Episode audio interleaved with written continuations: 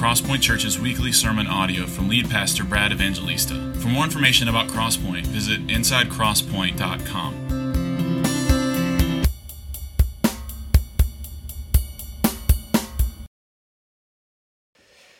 Amen. That was beautiful, ladies.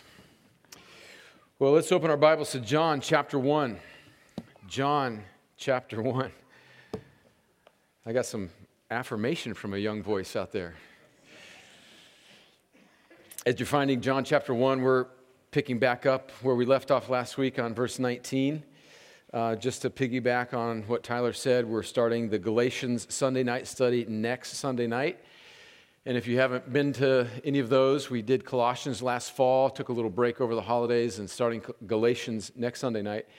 It's a very informal time where um, we're just opening up the Bible. I'm going verse by verse and teaching from Galatians. It usually takes about an hour or so, lots of discussion. We pause along the way for questions. Um, as I mentioned last Sunday, I have an ulterior motive. Certainly, I want to teach the Bible to the people that God has given me to shepherd. But also, 15, 16 years ago, when we started this church, Galatians was the first Bible book that I preached through verse by verse. I've been looking through my notes this past few weeks, and I, have got some tidying up to do. so um, we're gonna we're gonna get some things right that we messed up a decade and a half ago. But I hope you come to this, and uh, it would just be just it's open to all, and it's a very informal time, and it's just a thrill to be able to gather together on the Lord's day, and sit with our Bibles open on our lap and think about how the inspired Word of God applies to us. That's just a joy, friends. And we're going to do that right now.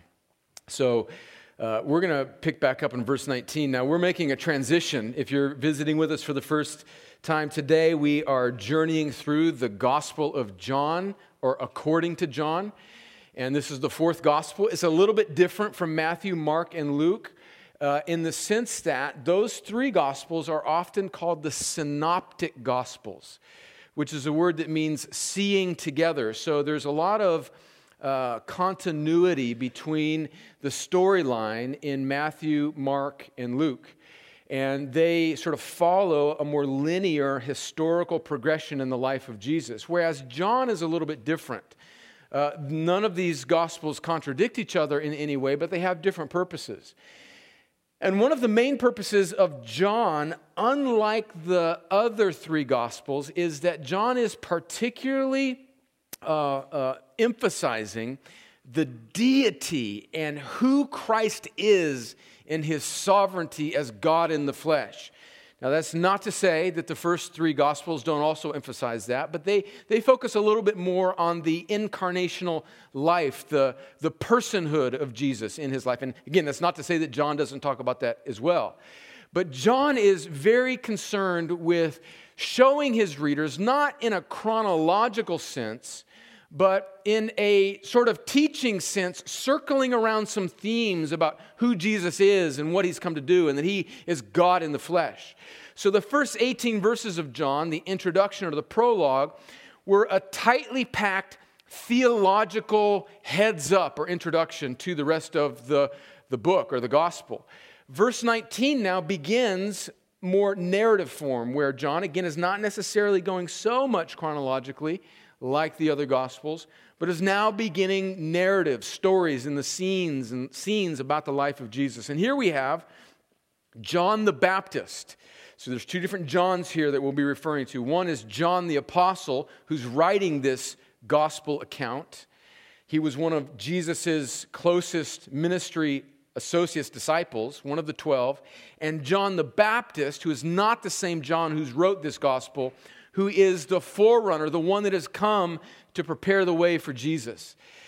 And so we hear, we're picking up in verse 19, which we'll read in just a moment, is the testimony of this last Old Testament prophet, so to speak, John the Baptist, who's been raised up to prepare the way for Jesus.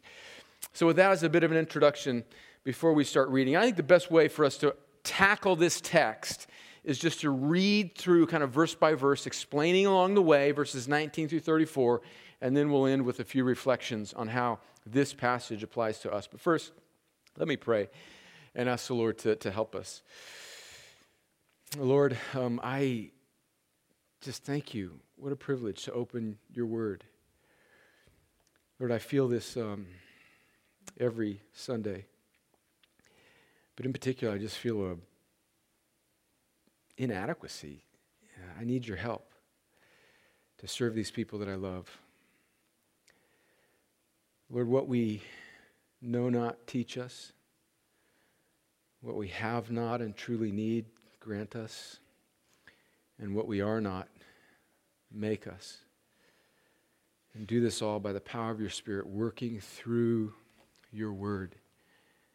And help me help these people that I love for your glory, for our good, for the salvation of any that have come into this room and or that are listening online that do not know you, and that you've called to yourself for their salvation. I pray all these things in Jesus' name. Amen. Verse 19, John, the gospel writer says, And this is the testimony of John, meaning John the Baptist. When the Jews sent priests from the sent priests and Levites from Jerusalem to ask him, Who are you? So there's this delegation, and I love the simplicity. Uh, I don't know if it happened exactly like this. This is the, the account, just sort of in narrative form, but they just kind of come to John the Baptist. He's preaching, and the Jews, there's this phrase that's going to occur about 71 times in the Gospel of John. And it's not just referring to merely ethnic Israel. We, we would understand that's what the word Jew means.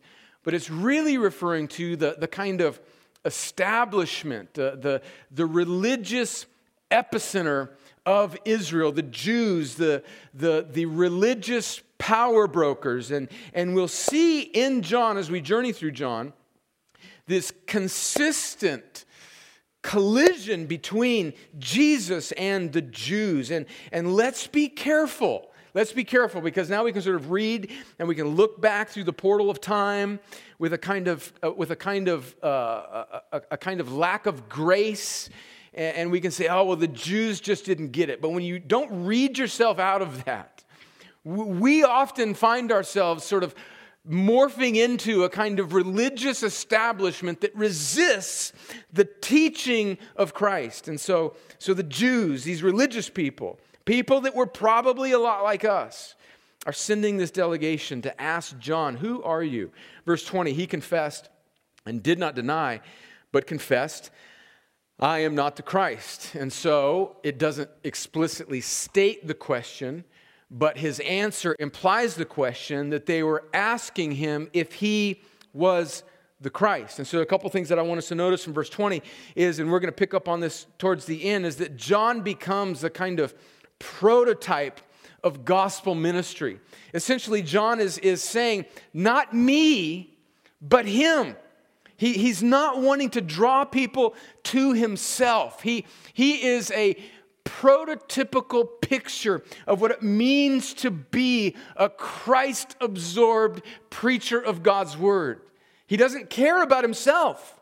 John would probably not be the type of preacher in modern day America that would have a big platform. If he had a Twitter profile, his picture, his profile picture, would not be him speaking to a crowd of hundreds of people.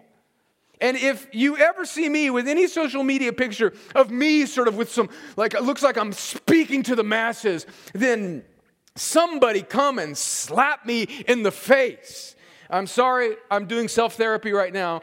I know there are faithful preachers that have pictures of themselves preaching to people, but it just makes me pull my hair out. And John here is this picture of humility. Not me, people are coming, they're flocking to him. Not me, but Christ. And implicit in the question of the Jews, this religious delegation that is sent, implicit in this is their expectation of who Christ or the Messiah would be. It's important for us to understand the mindset of these first century Jews. It has been about 400 years since God spoke through a prophet, specifically Malachi, at the end of the Old Testament. It's been about 400 years since God has spoken to his people through a prophet. And it's been silent since then. And since that time, Israel has found themselves being tossed to and fro from one conquering power to another, and now they find themselves under Roman captivity and they are in the land, their land that God has given them, but they are under pagan Roman rule. And so they are looking for it. They're reading the Old Testament prophets of this promise of deliverance, and they are zeroed in on and mistakenly, narrowly interpreting the promises of Old Testament, Old Testament deliverance through a Messiah to mean a merely physical and political type of rescue. And so when they're asking John the Baptist, Are you the Christ? essentially they're asking him, Are you the one that is going to be the leader of the rebellion against Rome so that we can enjoy freedom here now? That's the mindset implicit in the question of this delegation sent by the Jews. They wanted a warrior king who would lead them to a national independence against Rome. But as we will see, Jesus came, yes, to be a warrior king, but a spiritual warrior king who was less concerned about independence from some earthly power, but was more concerned with freedom from the power of sin and death. And that will be a constant misunderstanding. And aren't we chastened by that as well? We, we see, friends, the problem, the problem is never primarily out there. It's always in here. And, and it just seems sometimes like Jesus, it seems like the New Testament sometimes is, is much less concerned about the physical kingdoms that suppress us as opposed to the spiritual kingdoms and our own sin that suppresses us. The Bible never works from the outside in in its conquering. It works from the inside out. That's the way the gospel works. And so he says, I am not the Christ. Verse 21, and they asked him, What then? Are you Elijah? And he said, I am not. Are you the prophet? And he answered, No. So, a little background on this. What's going on here? Well, the last verse of the Old Testament, Malachi the prophet promises, God speaks through Malachi, and he says that before the dread, the, the great and awesome day of the Lord, this is the last verse. This is the last thing God has said to his people through a prophet 400 years ago. And he says, Before the great and awesome day of the Lord, I'm going to send Elijah to come and he will turn the hearts of fathers to their children and he will turn the hearts of children to their fathers. In other words, he's going to bring about repentance and holiness in the nation of Israel. Okay, now, what does Malachi mean when he says that I'm going to send, or when God is saying through Malachi, I'm going to send Elijah? Well, Elijah is a prophet that has already existed hundreds of years before in the nation of Israel. And so, clearly, he's speaking that there will be another Elijah type, another prophet who will have the type of ministry of Elijah who will come and he will prepare the hearts of the people of God before the great and awesome day of the Lord, which we now can take to mean the coming, the incarnation of Christ Himself. But what does John say? And by the way, he also says, Are you the prophet? I think that's a reference, sort of generally, to this promise through Moses and Deuteronomy, Deuteronomy that God is going to send a prophet. And, and, and clearly, John fulfills sort of both of these roles. He is a kind of modern day Elijah. He, he, he is the fulfillment of his promise. But, but what's striking here is they asked him, Are you Elijah? Maybe he was thinking sort of literally. He says, I'm not. Are you the prophet? He says, No. He says, No. But later on in the Gospels, this is really, we have to think about this. Later on, Jesus says that John the Baptist is a kind of Elijah. He actually refers to him, he puts those two together, and in a sense, he does fulfill this role. So, what are we to make of this? I just take it to mean that John, in all of his anointing, in all of his powerful preaching was so consumed with shining the light on Christ and away from himself that he's just, he doesn't even want to think about who he is. He's so self effacing that he doesn't have time to think about his legacy. Now, isn't that wonderful? Sometimes, you know, an athlete will, they'll ask some great athlete, you know, what do you think your legacy is? And I always appreciate the guys that are saying, I don't care about that. I just, I just want to win this championship. You know, who cares? That's for other people to decide. And I think that's a little bit of John's mindset here. John is so absorbed, he is so consumed with shining the light on Christ that he doesn't even really think to piece together that, hey, maybe I'm kind of the fulfillment of this prophecy. Don Carson, this wonderful New Testament uh, theologian, said in his commentary on John, I love this, he says about John's apparent lack of under, self understanding here, he says, apparently, and he's also saying that, well, Jesus does actually compare him to Elijah, and, and, and John the Baptist is saying, I am not Elijah. He, Carson says, apparently, he, meaning John the Baptist, didn't detect as much significance in his ministry as Jesus did. I love that. And isn't that the way we should all be? Uh, uh, whatever, just this. And listen, this is a problem in America because we, we are people that are so prone to making celebrities out of leaders. Not just politically, but spiritually. It's a problem, dear ones. It's a problem. Now, I want to serve you, I want to serve you faithfully. I, I, understand the, the honor that should be given to leaders, but friends, I'm just another guy. The greatest leader, the greatest preacher, the greatest whatever in this country is just another guy. Biblical Christianity is centered on Christ, not on man. And John is such a wonderful picture of this. Such a wonderful picture of this. Let's keep going. Verse 22. So they said to him, Well, who are you? We need to give an answer to those who sent us. What do you say about yourself? So clearly, there's this official delegation that sent these, these Levites and priests to come back and give them an answer. And he said, verse 23, and again, we see John's humility even in his answer. He said, I am the voice of one crying out in the wilderness, make straight the way of the Lord, as the prophet Isaiah said. So here he does connect his ministry with an Old Testament prophecy. But notice it's, it's from Isaiah 40, verse 3, it's really a direct quote that, that God will send. This is God speaking to the nation of Israel about how he will send a voice crying out in the wilderness. And John was this rough man. I mean, he wore, you know, a coat of camel's hair and he ate locusts and honey. He was a rough dude. He'd be, he, he, he, was, he was an outdoorsman. And here, he is saying that I, I, I'm, I'm that voice that Isaiah was speaking of, that, that, that he, God prophesied through Isaiah that on, in these days he would raise up this one, make straight the way of the Lord, preparing the way for the Messiah that would come.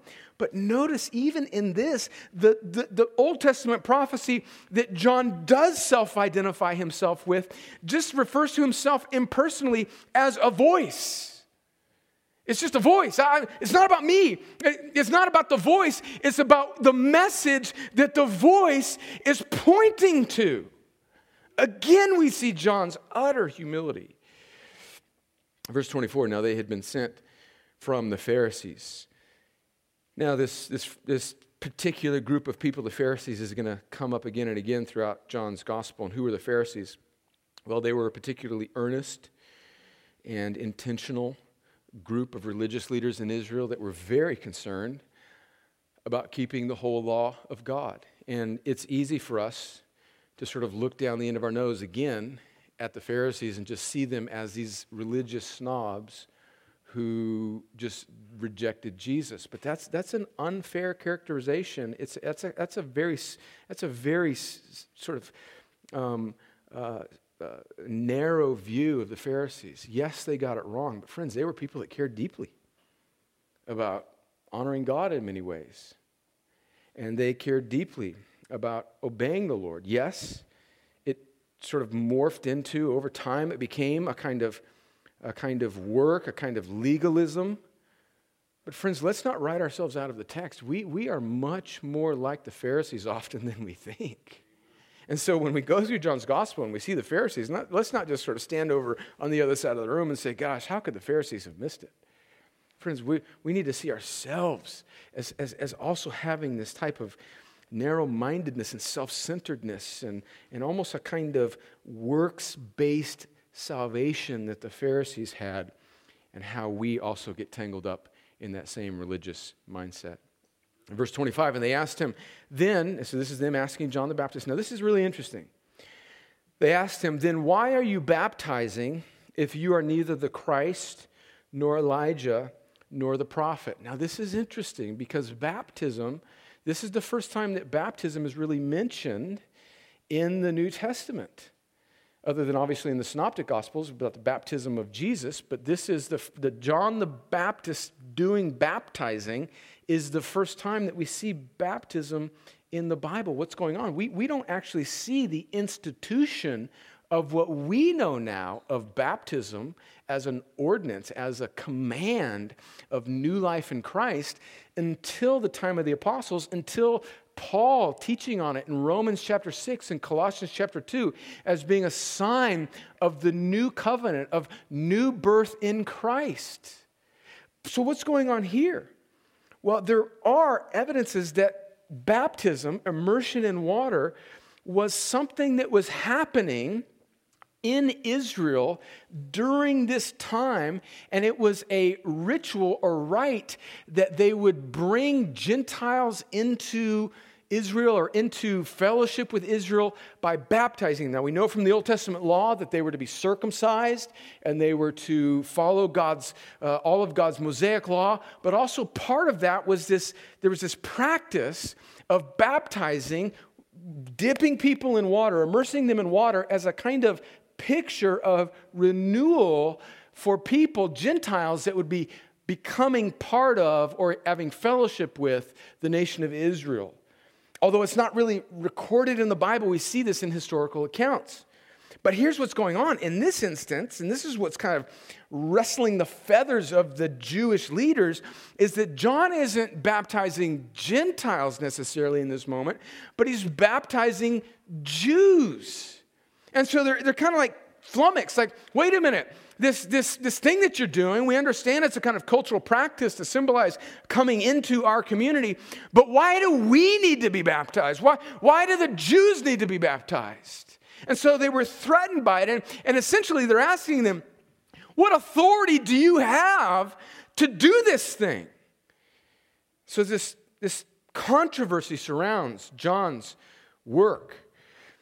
In, John, in verse 26, John answered them, and he's pointing them again beyond himself. I baptize with water, but among you stands one you do not know, even he who comes after me, the strap of whose sandal I am not worthy to untie. Again, just note the humility of John. He, he basically is saying that, that I am, in this, this phrase, that it's not about me, it's about Jesus. And I'm so unworthy, I can't even undo his sandals, would, would be a, a statement of the lowest form of humility. So, like when a Jewish leader would have a, a, a disciple, that disciple uh, would serve them in many ways, take care of kind of their daily needs, make them food, clean their house, all that kind of stuff, um, as, as well as being their kind of uh, mentoree. I think we should institute some similar program with the associate pastors here, like, mow my lawn, I don't know, whatever. Um, but, but I'm, sorry, I'm going to I'm gonna hear about that at staff meeting. Um, but even the servants, it was seen as the, the, the act of removing the sandals of the teacher was even below them. And it was something that a, a slave would do. And so John is saying, I'm not only not worthy to be his servant, I'm, I'm not worthy to be his slave. I'm even below that. I, am not even worthy to do the lowest task that one human can do for another. That's how John thought of himself. And look at the power that this man ministered in. There's this utter humility in John. And then he goes on to verse 23. These things took place in Bethany across the Jordan where John was baptizing. Now, we may say, well, that's just a kind of historical note. Why is this important? Well, this is just a clue to us that these were real events that happened in a real place. And so when you see verses like that, they may, they may not make their way into your memory verse box, but they have a very important place in the, in the, the canon of Scripture. They, they become statements about the authenticity and the historicity, the realness of the Bible. These are not just stories that religious writers were inspired to write as a kind of metaphorical teaching. This is history that happened. Verse 29, the next day he saw Jesus. Oh, verse 29, come on. Now, this, this is something you want to, a verse you want to underline, highlight, memorize. The next day he saw Jesus coming toward him and said, Behold, the Lamb of God who takes away the sin of the world. Friends, there, there is so much richness embedded in John's identification of who Jesus is. He is the Lamb who takes away the sin of the world the Lamb. Here we see, just in one verse, this tying together of the Old Testament witness with the New Testament revelation of who Jesus is. It ties the Bible together for us.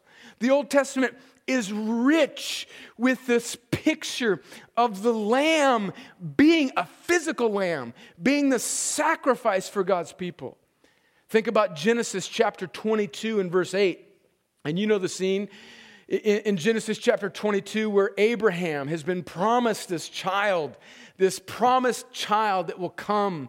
And he comes, finally, Isaac comes, and he's given through Sarah, his old wife, and Abraham was old. How can these, this elderly couple have this child of promise? Only by God who brings life to a barren womb. And this child of promise is now a young boy, and God tells Abraham, Go to the mountain and sacrifice this boy for me. And Abraham, in obedience, takes his young boy, probably a young teenager at the time, he saddles up the donkey. He's got the wood for the sacrifice and all the things that he needs. And they're going up the hill. And, and little Isaac says, But, but dad, where, where's, the, where's the animal? Where's the lamb? And in Genesis chapter 22, verse 8, Abraham said, God will provide for himself the lamb for a burnt offering, my son. So they went, both of them together. What's this a picture of? And God, in fact, does that very thing. He provides a ram caught in the thicket to be the sacrifice. What is this, friends? It's not just a story of some miraculous provision of the, of the continuation of God's promise through a family. It is an Old Testament shadow that's meant to lift our eyes to point to the true Lamb that will come and be our provision that God provides. Think about Exodus, friends. Think about, and I know you just read this this last week or two in your Bible reading plan, hopefully, right? Exodus. Exodus chapter 12. Exodus chapter 12. Come on, you gotta know this chapter. So, what's happening in, in God's people? Okay, Genesis, God's people find themselves in captivity in Egypt through their folly, and God rescues them through the ministry of Joseph.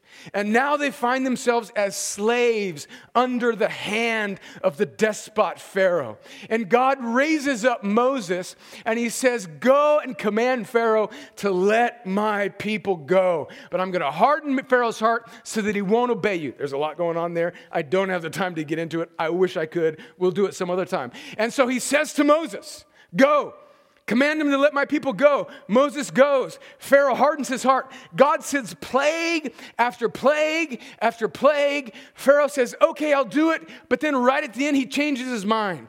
And God's people are still in captivity. And in Exodus chapter 12, we see the straw that will break Pharaoh's back with the Passover lamb. Listen as I read from Exodus chapter 12. And as we read this, think about John's words in John 1 about the lamb. He's calling Jesus the lamb that will take away the sin of the world. And go now to Exodus 12. Listen to this. The Lord said to Moses, and Aaron in the land of Egypt. They're on the brink of being freed from Egyptian captivity. This month shall be for you the beginning of months. It shall be the first month of the year for you. Tell all the congregation of Israel that on the tenth day of this month, every man shall take a lamb according to their father's houses, a lamb for a household. And if the household is too small for a lamb, then he and his nearest neighbor shall take according to the number of persons, according to what each can eat. So you shall make your count for the lamb. Your lamb, verse 5, shall be without blemish. Friends, when you read that, you should think about Jesus in Hebrews, where it says that he is without sin, acquainted with us in every way, but yet without sin. Peter calls him the lamb without spot or blemish. Your lamb shall be without blemish, a male, a year old. You may take it from the sheep or from the goats, and you shall keep it until the 14th day of this month, when the whole assembly of the congregation of Israel shall kill their lambs at twilight. Then, verse 7, they shall take some of the blood and put it on the doorposts and on and the lintel of the houses in which they eat. They shall eat the flesh that night, roasted on the fire with unleavened bread and bitter herbs. They shall eat it. Do not eat any of it raw or boiled in water, but roasted, its head with legs and its inner parts, and you shall not let and you shall let none of it remain until the morning. Anything that remains until the morning you shall burn. In this manner you shall eat it with your belt fastened, your sandals on your feet, and your staff in your hand. You shall eat it in haste. It is the Lord's Passover. For I will pass through the land of Egypt that night, and I will strike all the firstborn in the land of Egypt, both man and beast and on all the gods, lowercase g, meaning false gods of Egypt, I will execute judgments. I am the Lord. Verse 13 The blood this lamb without a blemish shall be a sign for you on the houses where you are. And when I see the blood, I will pass over you, and no plague will befall you to destroy you when I strike the land of Egypt. Friends, do you see the rich, the rich picture in the Old Testament, the shadow that becomes the reality in Christ? He's the lamb. And notice, not only is he the lamb whose blood was spilled to spare us from the wrath of God, but his flesh is the flesh that we eat metaphorically. We feed on Christ. He's all we need. He sustains us and he saves us. And when the angel of God's judgment passes over the doorsteps of our hearts, when the blood, when our trust in Christ, the Lamb on the cross, sacrificed for us, he passes over us, and no judgment shall befall us because we are in him. We are one of his people. And he takes away the sin of his people. Isaiah, we got to do one more. Come on. I want you to see this. Isaiah, you got to see this. Isaiah 53. This is this beautiful passage. You got to know Isaiah 53. Come on now. Come on. Here's your homework Exodus chapter 12 and Isaiah 53. You got to get into these chapters, friends. Come on now. Don't just let it be something the preacher occasionally reads. Let it be something you know. Isaiah 53 hundreds of years before Jesus. This prophecy of the Messiah, the suffering servant that will come and finally free his people. And let's hear the picture that Isaiah paints of this one who will come, who has believed. Verse 1 what he has heard from us, and to whom has the arm of the Lord been revealed? For he grew up before him like a young plant and like a root out of dry ground. He had no form or majesty that we should look at him, and no beauty that we should desire him. I think that's speaking metaphorically, that Jesus was just an average guy. He did not look like one of the Bee Gees, like we paint him in all of our stupid pictures. I mean, I don't have time. Let's keep going. He was despised and rejected by men. Now, this is, this is prophetically speaking hundreds of years before Jesus was actually born as a man. He was despised and rejected by men, a man of sorrows and acquainted with grief. And as one from whom men hid their faces, he was despised, and we esteemed him not. Surely he has borne our griefs and carried our sorrows. Yet we esteemed him stricken, smitten by God, and afflicted.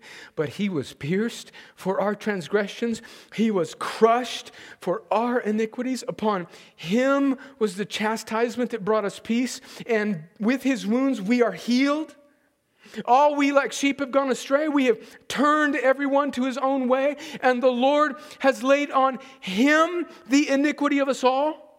He was oppressed and he was afflicted, yet he opened not his mouth. Here it is, like a lamb that is led to the slaughter, and like a sheep that goes before its shears is silent, so he opens not his mouth. Skip down to verse 10. Yet it was the will of the Lord to crush him. He has put him to grief when his soul makes an offering for guilt. A guilt offering. What's that a picture of? It's a picture of the sacrifices of the law in Leviticus that called for a lamb to be offered for the guilt of the people on the Day of Atonement. It makes offering for their guilt. He shall see his offspring. He shall prolong his days. The will of the Lord shall prosper in his hand. Oh, friends, the Lamb when John says in verse 29, Behold, the Lamb of God who takes away the sin of the world, he's pointing back to all of this prophecy that is pointing forward to Jesus. And not only is he looking back to the Old Testament, he's looking forward to the last book of the Bible, Revelation 5, verse 12, where John says, Worthy is the Lamb who was slain to receive power and wealth and wisdom and might and honor and glory and blessing. Jesus is the Lamb of God who doesn't just make taking away of sin possible if you will do your best. No, friends, that's not the gospel. Jesus is the Lamb who actually takes away the sin of people who can't take their own sin away. That's the good news of the gospel. Not that you have to do this, but this has been done for you. Oh, praise God. Friends, we are not saved by our good works. We are not saved by our religious duties. We are not saved by our prayers. We are not saved by anything we do. We are saved by grace through faith in the Lamb who takes away the sin of the world. And then when God gives us that new heart so that we can trust in Christ, we now are freed to actually do those things to honor Him. Verse 30 This is He of whom I said, we're back in John now. Let me, get, let me let you get your bearings while I get mine. back in verse 30 of John 1 This is He of whom I said, after me, so this is John the Baptist speaking about Jesus. After me comes a man who ranks before me because he was before me. I myself did not know him, but for this purpose I came baptizing with water that he might be revealed to Israel. So John is, is telling us that the purpose of his baptism, which has no biblical precedent up to this point, and isn't the same as the baptism that we see later in the New Testament, which is upon belief in Jesus for entrance into the new covenant. He's just saying that whatever's going on with his baptism, it's preparatory to prepare. It's part of God's work in his life to prepare the way for the Messiah. And John bore witness. I saw the Spirit descend from heaven like a dove, and it remained on him. I myself did not know him, but he who sent me to baptize with water said to me, He on whom you see the Spirit descend and remain, this is he who baptizes with the Holy Spirit. Oh, gosh. We could do we could do a whole series of messages just on the Trinity that we see pictured in verses 32 and 33. We see, we see God sending the Son, and we see the Spirit descending on the Son, empowering, and we see Jesus baptizing in the Spirit. And I take that to mean new birth. When Jesus baptizes you in the Spirit, and we'll get to this later when we get into John, it doesn't mean some second experience after salvation. Baptism in the Spirit in the New Testament primarily refers to the new birth. So Jesus has come to baptize you, to make you go down into the waters of death in Him on the cross and come up alive. Jesus, essentially, when it says that Jesus comes to baptize in the Spirit, that Jesus comes to take you from spiritual death to spiritual life. And the means by which he accomplishes that is the spirit that awakens our dead heart, gives us ears to hear, a heart to believe, so that we can believe in Jesus. In verse 34, and I have seen him who, and borne witness that this is the Son of God. And this is a clear reference when it says the Son of God. And when you see the Son of God, all throughout the New Testament, it's not just talking about the biological Son of God, it is, it is a, a, a title of divinity. It is speaking of the lordship, the godness of Jesus. Essentially, we need God in the flesh to save us from God.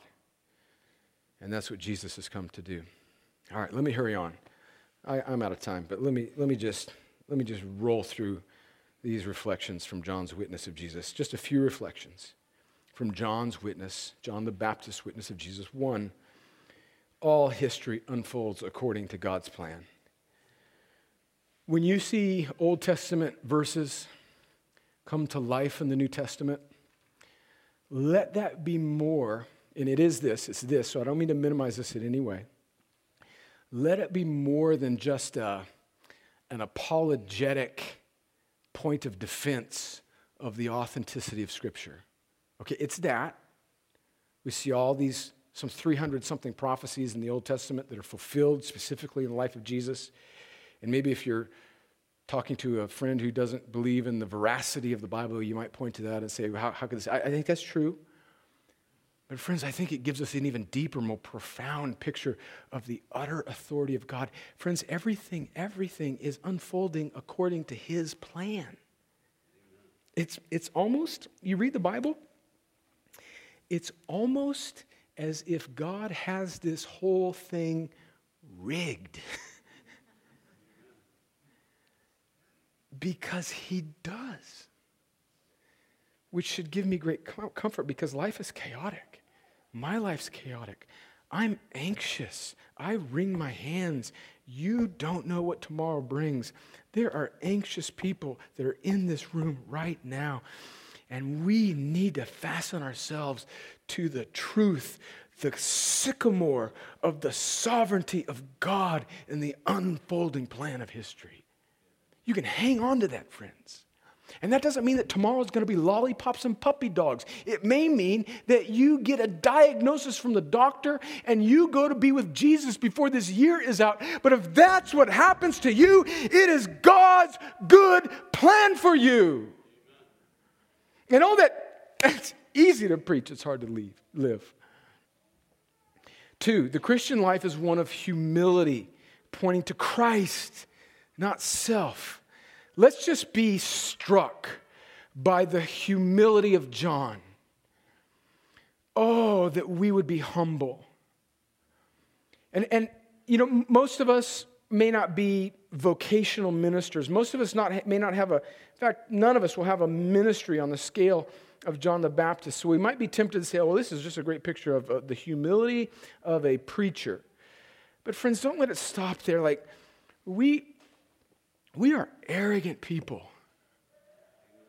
We want everything to ultimately center on us by default. And John is such a counter picture of that. He is so absorbed in living for Christ that he it's like he's he's he's he's ignorant to the obvious implications of his ministry because he's so self-absorbed with Christ. What does that look like for you? What does humility look like for you? Maybe, maybe you're a young guy that, you know, you got a couple theology books and you figured some stuff out. And you're like on a warpath to let everybody know how much you know. Simmer down, champ, simmer down. okay? Or, or, maybe, maybe you're older and you're just frustrated with these millennials who can't even tuck in their shirts. Ah, okay. A little humility. The church, the church should be the humblest place on earth because we're all so acquainted with our weakness and God's glory. Three, our triune God is relational and has made us to be as well. I don't have time to get into this. We'll get into it later, but we just see this beautiful, these glimpses of the Trinity. God is a fellowship in and of himself. He's three in one. God, in his essence, is a community. And when we become part of his family, we become part of the fellowship of God, and we become part of the family of God, and we need one another. I don't have time to, to, to develop that further, but we'll get into it later. Four, the gospel is the power of God for salvation the gospel, the good news, the announcement. And that's what the gospel is. This word gospel sometimes can be overused. Gospel this, gospel that, gospel centered, gospel living, living out the. The gospel at first is an announcement. It is news. It's a declaration. It's an old Greek word that would be used for. Uh, uh, a, like a troubadour that would announce the victory of a conquering king. So, if one king would go and he would win a war, when he was coming back to his kingdom, the troubadour would announce, he would display, he would shout out, The king has won! The king has won! That's what this word gospel means. It's an announcement, it's a headline, it's a proclamation. This has happened, it's indicative. It's done. The king has won. But notice this, and you're going to see this, we're going to see this all throughout the book of John, is that the gospel is in itself the very facts, the very news, the very proclamation.